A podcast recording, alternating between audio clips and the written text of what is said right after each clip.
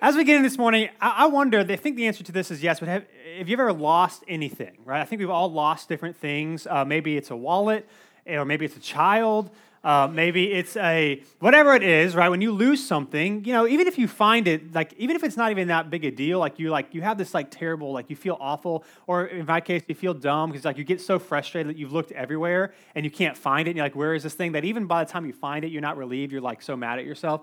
Um, and so we lose things. In fact, I, when I, I'm one of those people that, like, puts my keys down and then five minutes later forgets where they are. But when it comes to things that are expensive and valuable, I don't lose them. Like, I never lost a pair of sunglasses or anything like that. The only thing that I've ever lost was my, I lost my first cell phone, and I still remember it to this day because it still traumatizes me because I have no idea where it is. I have no idea how I lost it. But generally speaking, the expensive things I don't lose. Things like, so that means my kids, I will not lose them, I promise. Um, I might lose their toys and that sort of thing. We've all lost something, and it feels pretty hopeless. And so the question I want us just to think about as we get ready get ready this morning is, have you ever, have you ever felt lost? Like, not just like, I can't find something in that hopelessness thing, but you yourself. Maybe uh, you're going through a difficult situation. Maybe you're not sure what your future holds. I think we've all been there, Christian or not, where we felt lost, where we felt hopeless, where we felt like, I have no idea what's going to happen. I don't even know if my life really matters. I don't even know what to do next. And so I want us to keep that in mind as we read the passage that we're going to read this morning. Have you ever felt lost? And we'll come back and address how Jesus speaks to this at the end. Um, if you have a Bible, go ahead and open it up to John chapter eleven. Um, if you don't have a Bible, there's a black one somewhere around you. You could use your phone. And if you don't own a Bible, you can take one of those black ones home. That is our gift to you. Uh, I want to go ahead and let you know this morning, maybe you had a busy week or maybe you had a rough week and so you didn't have time to read your Bible. We are going to get you caught up on your week's worth of quiet time today, okay? So you're all going to be good after you walk out this morning. A couple of things to let you know about what's going on in this passage before we read it. If you were here last week, we're, what we're doing is we're going through a series called I Am, Jesus in His Own Words, where we're looking in the Gospel of John, what Jesus says about himself, not what other people say about him, not what we think about him, what he actually says about himself. Last week, we looked at how he calls himself the Good Shepherd, that he lays down his life for his sheep, for his people, and that ultimately, that wasn't just like a thing that sounds cool to make us feel good, that we actually know Jesus gave his life down for us, which means that he loves us deeply, okay? He loves us deeply, and so we need to keep that in mind as we read what we're going to read this morning, because as we read probably the first three-fourths of this, it's not going to seem that like God really loves us or that God really loves the main characters in this story, but yet he promises us that he does. And so that's the question is, how does God love us in the midst of difficult times? Can we actually know that he loves us? Does he actually love us? Because sometimes I think we question that. We're going to see the main characters in this story question that as well. And so we'll go ahead and kick off John chapter eleven, starting in verse one. Again, Jesus has said he is the good shepherd, that he loves his flock, he loves creation, he loves people. And here, this story uh, continues, verse one. It says this.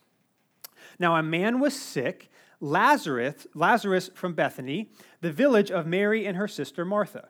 Mary was the one who anointed the Lord with perfume and wiped his, his feet with her hair, and it was her brother Lazarus who was sick.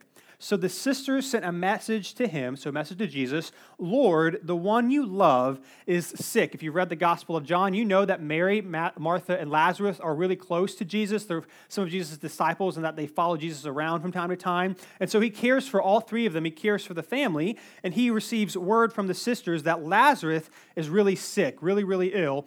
And they want, they're telling him this because presumably they assume that Jesus can, and not only can he, but he will do something about it, right? He knows them deeply. He cares for Ma- Mary, Martha, and Lazarus deeply. Uh, Lazarus is really, really sick. And so they tell him, Jesus, can you come help us out? Because Lazarus, again, who you love, is sick. And so here's what happens next. Verse four. When Jesus heard it, he said, this sickness will not end in death, but is for the glory of God, so that the Son of God, talking about himself, may be glorified through it. So first thing is he's setting up what is going to happen. He said this sickness will not end in death, which is strange because if you know the story of what's going to happen, you're like, Jesus, why would you say that? Again, when we get to the end of the story, we'll see why he says this. But he says ultimately, it's going to be okay. It's not going to ultimately end in death. And the reason why this is going to happen is going to be for the glory of God. And you may not know this, but all throughout Scripture, the glory of God is also synonymous with the goodness of God. So he's saying whatever is about to take place is going to be for my glory, but it's also going to be for your good, which is going to sound really strange when we see what's going to happen. So he continues, verse five. Now, Jesus loved Martha, her sister, and Lazarus. So this is the second time it tells us that Jesus loves the people that are being affected by this, which means, again, it's going to be very confusing why Jesus is going to allow what is going to happen happen because he loves them, right? So keep that in mind. He loved them and Lazarus. So verse six, so that when he heard he was sick, he went and healed him. Right? That's not what it says. You would think that's what it says because it says he loves him. Instead, it says this. He heard that he was sick, and then he stayed two more days in the place where he was. And again, he stays because he loves them, which sounds really strange. Verse seven, then after that, he said to his disciples, so the twelve disciples that he had that were with him, let's go to Judea again. Again, so and here, here's what's interesting about this passage. We have to ask this question, why? Why did Jesus stay and allow them to suffer if he loved them and could have left right away and fixed the situation? Why did he do that? Better yet, maybe you're going through something or you have gone through something. We've all been there where we say, God, why did you allow this to happen? Why didn't you stop this from happening? We've all been there. God, why, if you loved me, why did you do nothing about it? That's the question that they're asking. That's the question that we can ask. He waits, and then he finally waits two more days and decides to go. So verse eight, it says this, Rabbi, the disciples told him, just now the Jews tried to stone you, and you're going there again. So if you've been with us through this series multiple times, we haven't actually read it in those passages, but multiple times following these I am statements of Jesus, they try to kill him because Jesus is clearly saying that he is God. He has just left this area where Mary, Martha, and Lazarus live. And so the disciples are like, dude, if we go back there, they're going to kill you. Why would you go back there? He responds by saying this, verse nine. Aren't, aren't there twelve hours in a day? Jesus answered. If anybody walks during the day, he doesn't stumble because he sees the light of this world. But if anyone walks during the night, he does stumble because the light is not in him. So when he says there's twelve hours in the day, that just meant that there was twelve sunlight hours. So back then when the sun went down, the day was over. You didn't, you went to sleep pretty much. You didn't do any work. And so what he's saying is that now while I'm alive, we are living in the light. Again, Jesus calls himself the light of the world, which means that sometimes following the will of God, which is, is God's will for Jesus to go back to where Mary, Ma- Martha, and Lazarus are, sometimes following the will of God means things may not go well for you in this life. Sometimes following the will of God means things will be difficult and things will be hard, yet in that, you know that there's still grace and peace and a promise of a future for you. And so they're kind of freaking out about what's going on. Why would we go back there? And he says, man, even if this is going to be difficult for us, when you are following the will of God, you are actually walking in the light. And so he says, we're going to go back. Verse eleven, he said this, and then he told them, our friend Lazarus has fallen asleep, but I am on my way to wake him up. And the disciples said to him, Lord, if he has fallen asleep, he will get well. So they're thinking if he's just asleep, he'll be fine. Jesus is saying, and back then, falling asleep was an expression of someone has died. He's literally saying, no, actually, Lazarus has actually died. So again, he elaborates on that in verse thirteen. Jesus, however, was speaking about his death. He was speaking about the death of Lazarus. But they they thought he was speaking about natural sleep. So then Jesus told them plainly, Lazarus has died. So Lazarus has died. He could have fixed it. He could have avoided the situation, but he didn't. And then he says this in verse fifteen. He's died, and I'm glad for you that I wasn't there so that you may believe.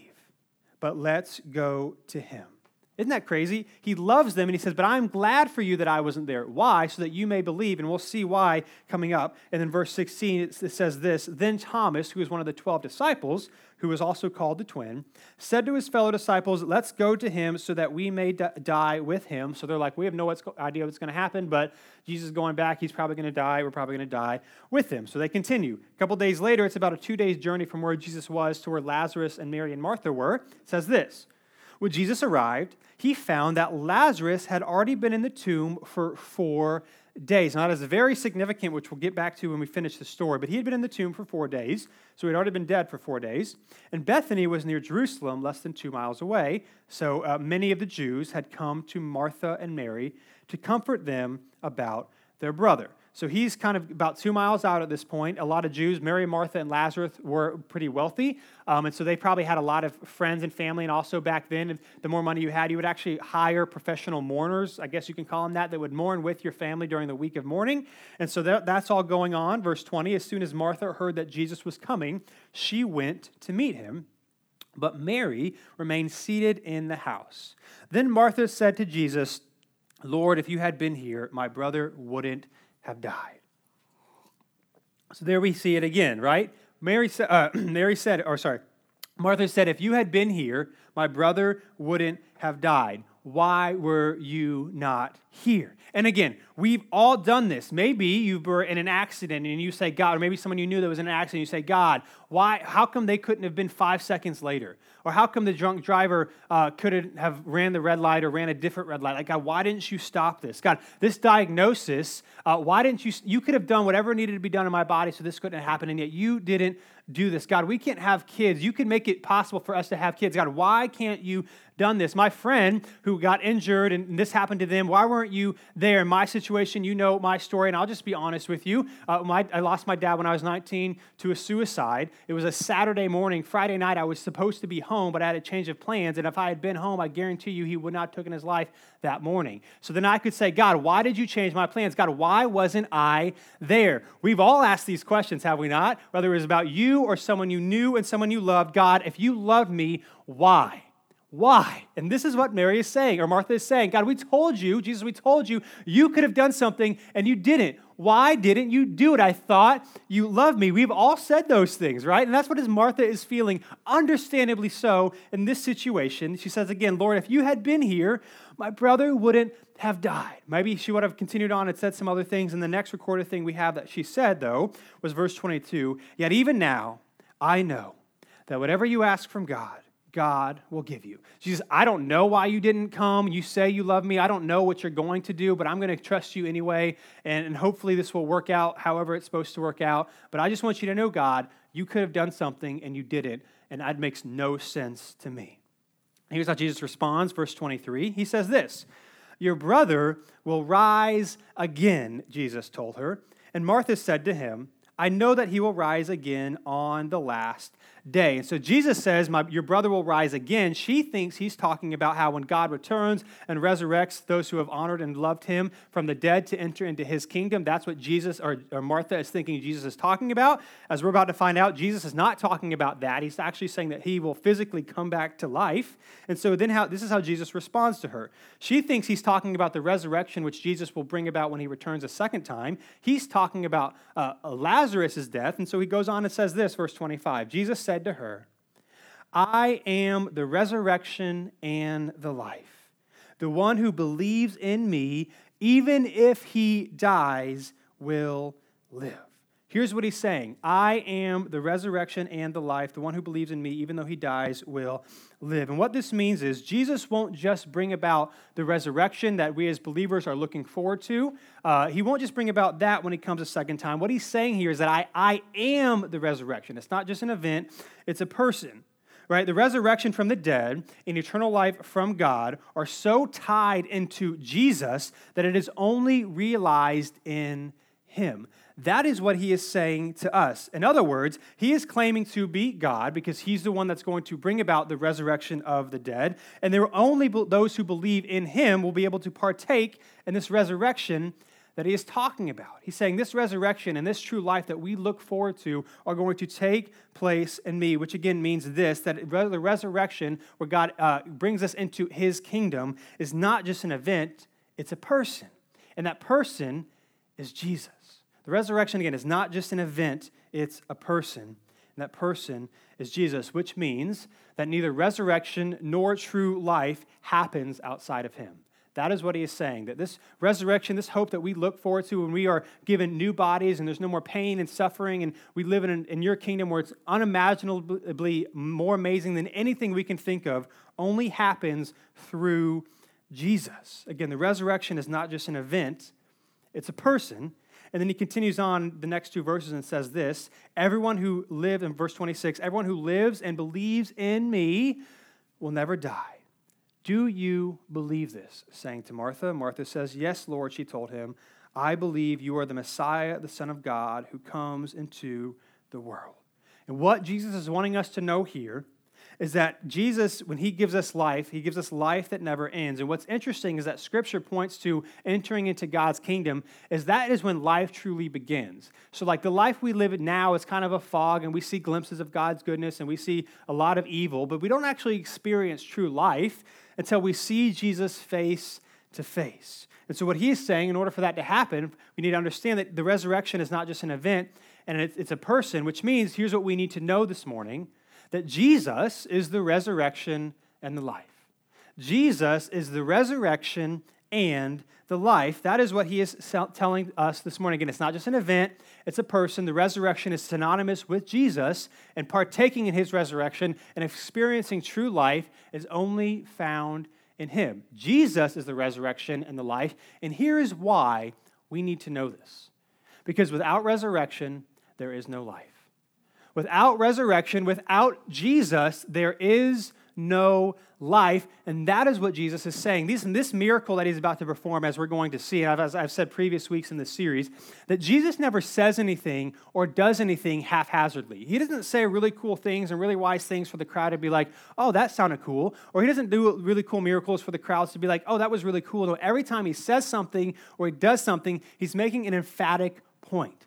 And what he's saying today to us in this passage is that without him, there is no life, there is no hope, there is no future for any of us apart from him. That is why he came.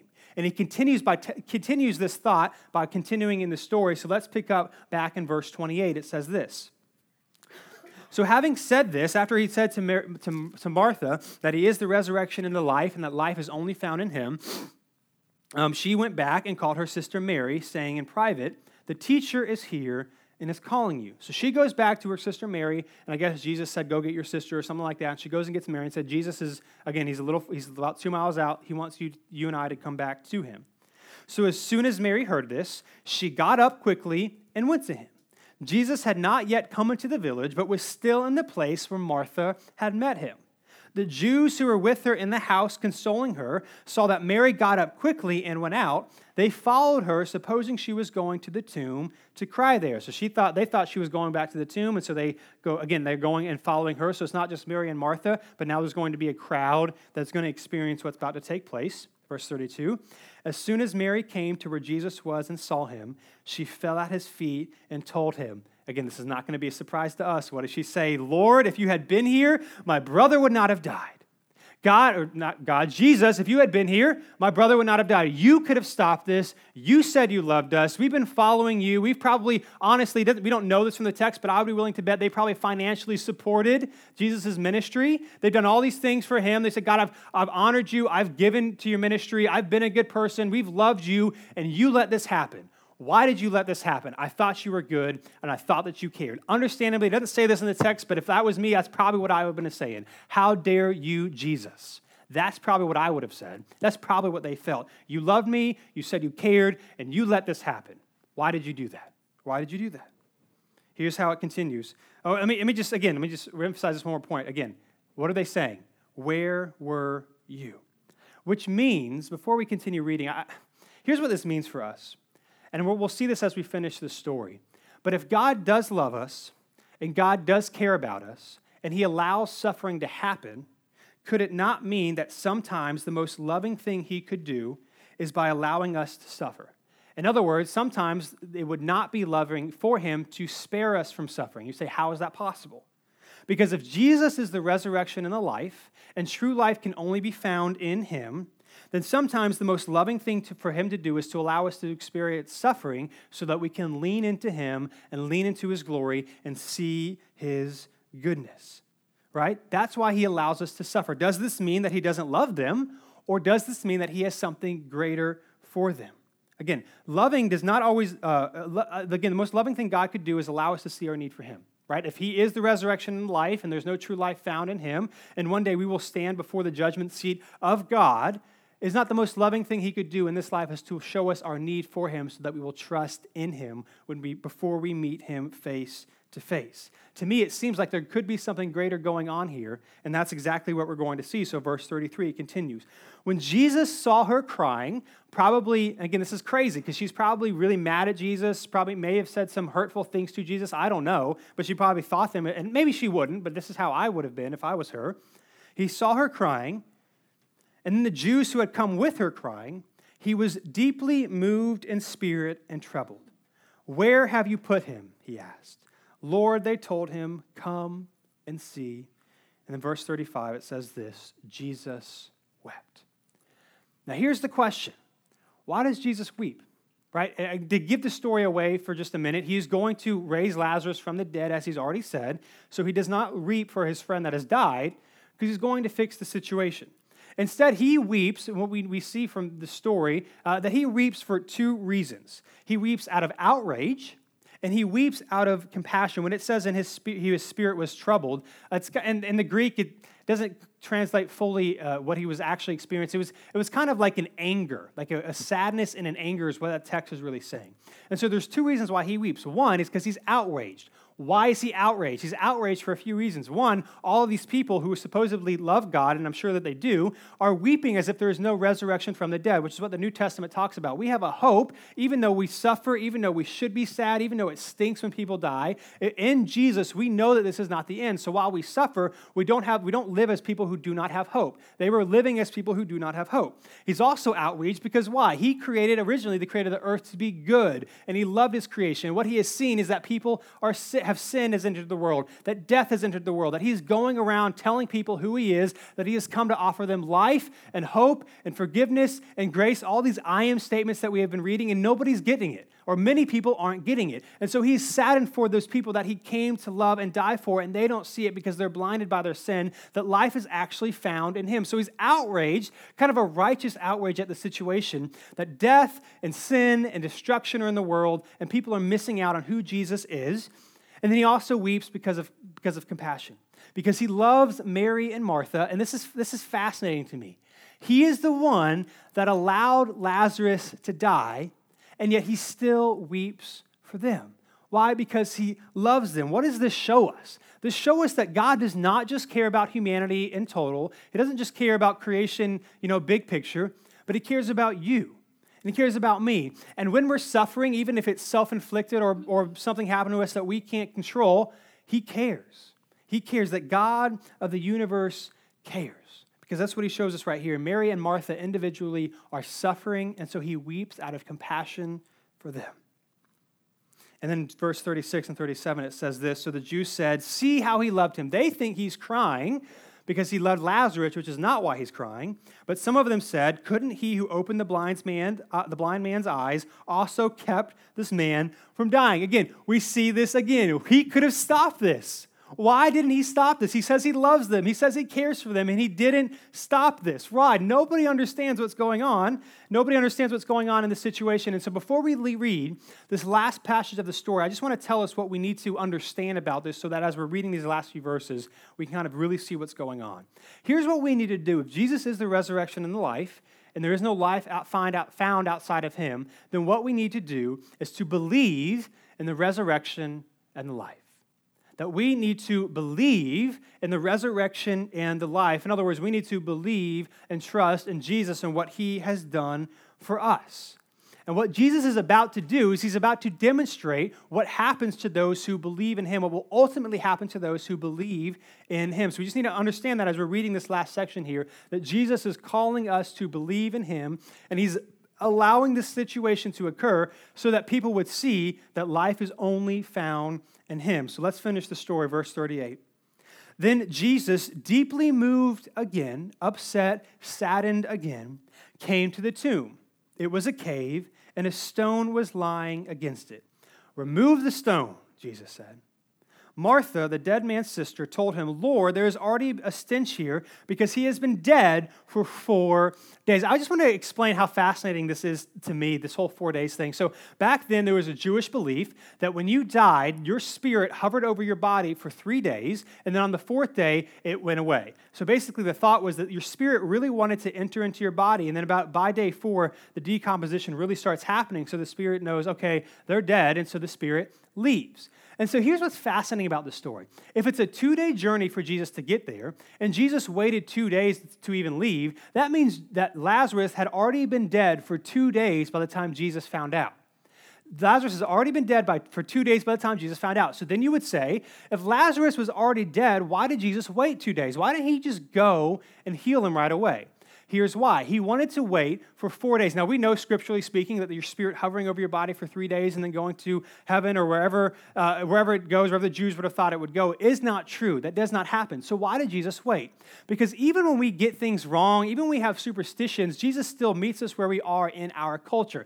You can look at it this way for the Jews. You know when you were in elementary school or middle school and you liked a girl or a boy? Like, you could like them or you could like like them. You know what I'm saying? Like, there's a difference. Like, do you like her or do you like like her? Like, Like there, there was a difference, right? And so what Jesus is doing is he's waiting four days because apparently for the Jews, there was a difference between being dead and being dead dead. You know what I'm saying? And so he wanted them to know that Lazarus was dead dead before he did anything about it, right? Which again, right, it's funny, but this is fascinating, right? That even though that, that belief is wrong, he could have came in the second day, rose Lazarus from the dead, and it would not have been, he would not have been any more dead than he already was. He's still speaking to the cultural superstitions and things that were going on to show them, no, what I'm about to do is change his life and change your life, and this hope is found in me. So he's been dead for four days. Verse forty, it says this, Jesus said to her, looks at Martha, probably Mary, probably the whole crowd of people that are like, Jesus, why? Why didn't you do this? I thought you cared. Why didn't you do anything about this? This is what he says. Didn't I tell you that if you believed, you would see the glory of God? Didn't I tell you, if you believed, that you would see the goodness of God? And here's the thing about Jesus. Even when we don't believe, it doesn't make him any less good. Even when we don't believe, it doesn't mean that he doesn't want to show us his glory any less. And so here's what happens, verse forty-one. So they removed the stone. Then Jesus raised his eyes and said, Father, I thank you that you heard me. I know that you always hear me. Because of the crowd standing here, I said this, so that they may believe that you sent me. After this, he, after he said this, he shouted with a loud voice, Lazarus, come out.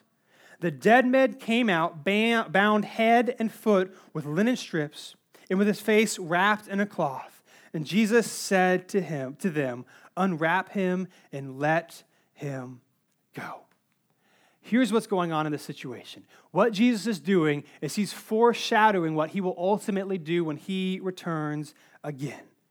That Jesus is showing us that the resurrection and the life is only found in him, and he wants us to understand that true life is only found in him. And I guarantee you, I'm not there, but I guarantee you there were people on that, that day that said, yep, he's the Messiah, I'm following him. And if the resurrection and the life is the most important thing for us to understand and know, is it not the most loving thing for God to do to allow us to suffer if that will show us who he is? Now, you may be saying, I've suffered sometimes. I don't see God in this. Why did God allow this? Listen, I'm not God. I don't know why he allows certain things, and we have a part to play in this. We have a part to play in this. When we're suffering, we can run to God, or we can run away from God. The choice is up to us, but he allows us to go things, even if they're bad, even if we would never want them to go through them again, so that we can experience who he is. And if he uses that to show us true life, to show us that he is in the resurrection and the life, then I would say that that is the most loving thing he could do. And I guarantee you people's lives were changed for eternity because God allowed Lazarus to be dead for four days so that he could show them his love for them. And here's what this means. That again, we need to believe in the resurrection and life. We need to believe in Jesus. Why? Here's why. Because without Jesus, we are spiritually what Lazarus was physically. Without Jesus, we are spiritually what Lazarus was physically. Now, when Jesus raised Lazarus from the dead, he did not give Lazarus his resurrected body. So Lazarus still had the same old body. We know that when Jesus died and resurrected from the dead, Jesus actually had his resurrected body. How do we know that? Because people couldn't really understand or recognize who he was until he said who he was. Uh, Jesus also could walk through walls, which I'm telling you, that's awesome, okay? When we talk about the kingdom of God being awesome, like walking through walls and probably levitating, like I'm all for that. That's going to be awesome, right? And so Jesus, so Lazarus did not give his resurrected body, but he was showing it was a symbol of what we are like and what we are destined for apart from Jesus, that if we do not believe in the resurrection of, the, of Jesus and the life that he offers, that we will be physically dead, that we will spend eternity away from him because we rejected the gift that he has given us. I want to read really quick Ephesians two. Uh, it'll be on the screen, uh, Ephesians two, verse one through ten. I'll skip a few verses. Again, talking about what's happening here. Here's what Ephesians says, written by the Apostle Paul. He says this, "And you were dead in your trespasses and sins." Again, we were like Lazarus spiritually, what he was physically. "You were dead in your trespasses and sins, in which you previously lived according to the ways of this world. But God, who is rich in mercy, because of his great love that he has had for us, made us alive with Christ, even though we were dead in trespasses.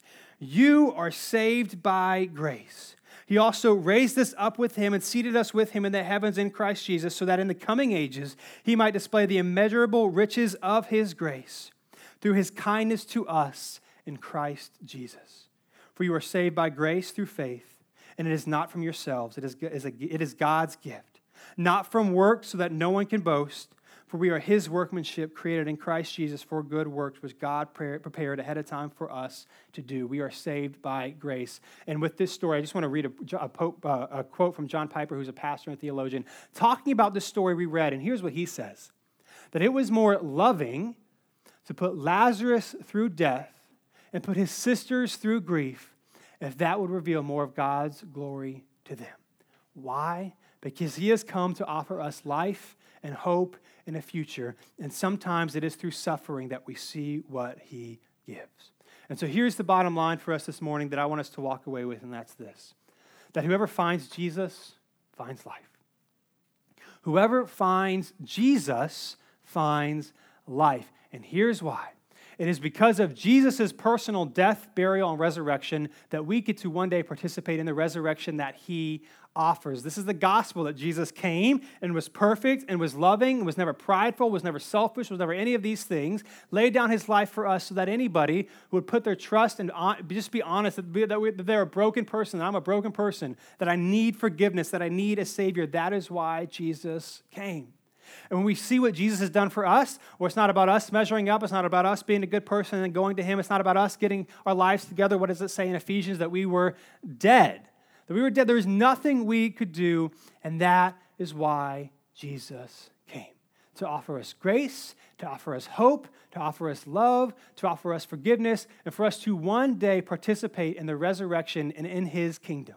That one day he will right every wrong, that one day he will somehow resurrect us with our bodies. I have no idea what that's going to look like or how that's going to be. And we will, we will live in his kingdom for all eternity. We can walk through walls, and it's going to be awesome. There's going to be no more pain, no more death. The Panthers are going to win the Super Bowl every year, and Duke's going to win the championship. It's just going to be great. And why? Because of Jesus, not because of you. Because of Jesus and not because of me. This is why Jesus came, to offer us life, to offer us hope, and to offer us grace.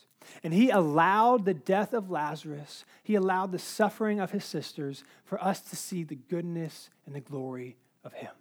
So I don't know what you're going through right now, and I can't tell you how it's going to work out for you, but here's what I want you to know, that Jesus is wanting you to lean into him in it. Even if it's unfair, even if you don't know how it's going to work out, we have a future hope where we know that this is not the end, because of what Christ has done for us. And all we have to do is accept the invitation to come and follow him.